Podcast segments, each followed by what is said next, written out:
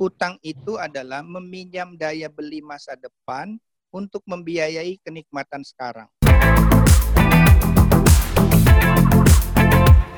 Nih Pak, tadi kan ngomong-ngomongin soal kayak uh, pada sekarang nih kayak milenial itu ter, uh, mungkin akan uh, mengface beberapa krisis.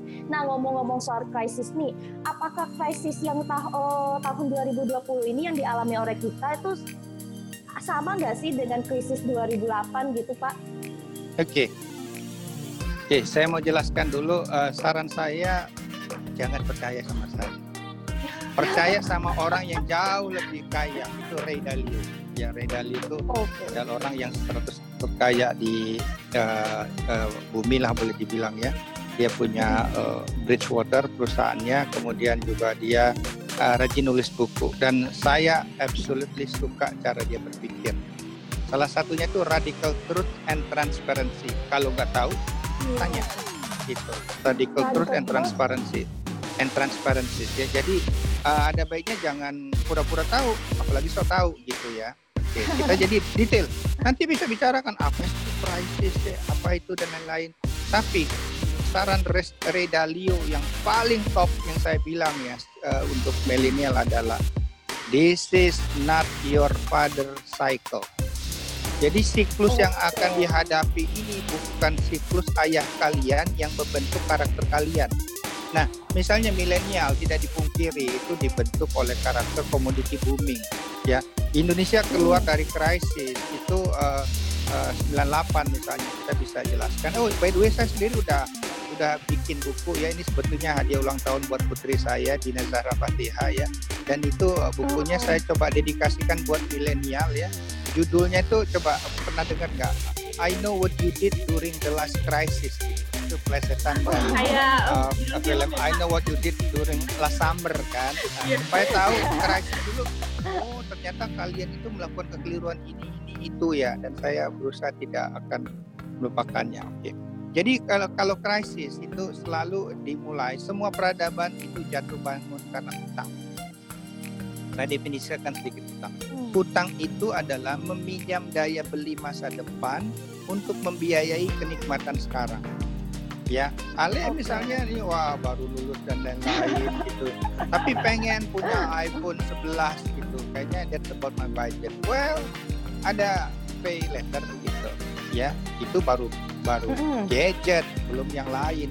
Perusahaan bisa pinjam dan lain-lain gitu ya hutang itu tetap hutang ya uh, Diandra itu menariknya hutang itu kalau hadis Nabi hati-hati berhutang sebab hutang itu sumber kesedihan di malam hari dan kehinaan di siang hari keren banget ya menurut saya. Nah bayangin, bayangin kalau halo semua milenial tiba-tiba anda berutang dan anda katakanlah berutangnya kurang produktif, kurang produktif itu gampang sebetulnya. Saya sentil dikit ya milenial gitu. Nah, kurang produktifnya itu karena kalian hidup itu dalam cobaan yang luar biasa beratnya. Itu uh, perang antara uh, peer pressure, look rich and being rich gitu gengsi, okay, ya. ya. Hidup itu murah tapi gengsi yang membuatnya mahal. Gitu ya. Nah, ya nah, ya ini ini ini ini ini kan halo semuanya. Ini kan radical truth and transparency. Mesti, mesti mari kita bongkar kan. What yeah. if kalau misalnya kalian itu berjamaah ngutang? Oke. Okay? Maka hmm. penjualan ya ponsel meningkat, jual pulsa meningkat, jual apa namanya aksesori meningkat, ekonomi kelihatan booming. Tapi what if hmm. kalau kapasitas belanja kalian itu ternyata katakanlah turun, tiba-tiba ada kemalangan, nggak bisa bayar, hmm. Dan kita pada asumsi bahwa hutang tadi nggak produktif. Oke, okay? nah ini kuncinya. Okay. Somebody that is other people asset. Jadi kalau kita itu minjem itu adalah uh, aset orang lain. Oke. Okay? Nah, okay. kalau kita itu katakanlah hutang ini dibayar sementara kita nggak produktif, maka kapasitas kita belanja di kemudian hari turun. Benar nggak? Okay. Karena mesti nyicil benar, kan? Benar. Tapi kalau kalian nggak nyicil berjamaah, ya itu bisa krisis perbankan. Inilah yang dihadapi dunia sekarang. Jadi so dunia sekarang ini apa yang dialami adalah aging, deleveraging. Deleveraging itu adalah pengurangan hutang. Ya sorry mungkin saya sulit dipahami sekarang. Tapi semua krisis kejatuhan Romawi, kejatuhan Great Ottoman, Inggris, Amerika sekarang dipastikan dari hutang. Ini namanya kristal huta barat, teman-teman. Krisis total hutang tambah berat, gitu. Ya, jadi kalau kalau teman-teman kalau teman-teman uh, sekarang berhutang, Hmm. pikirkan. Misalnya pay letter.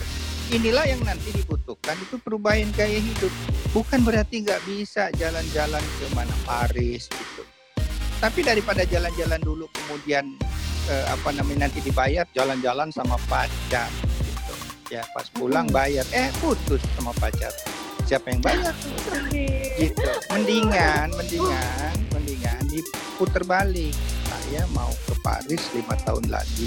Saya hitung ongkosnya sekian. Dari situ saya akan eh, mempersiapkan oh investasi yang mana nih supaya saya bisa lebih cepat ke Paris. Cara berpikir.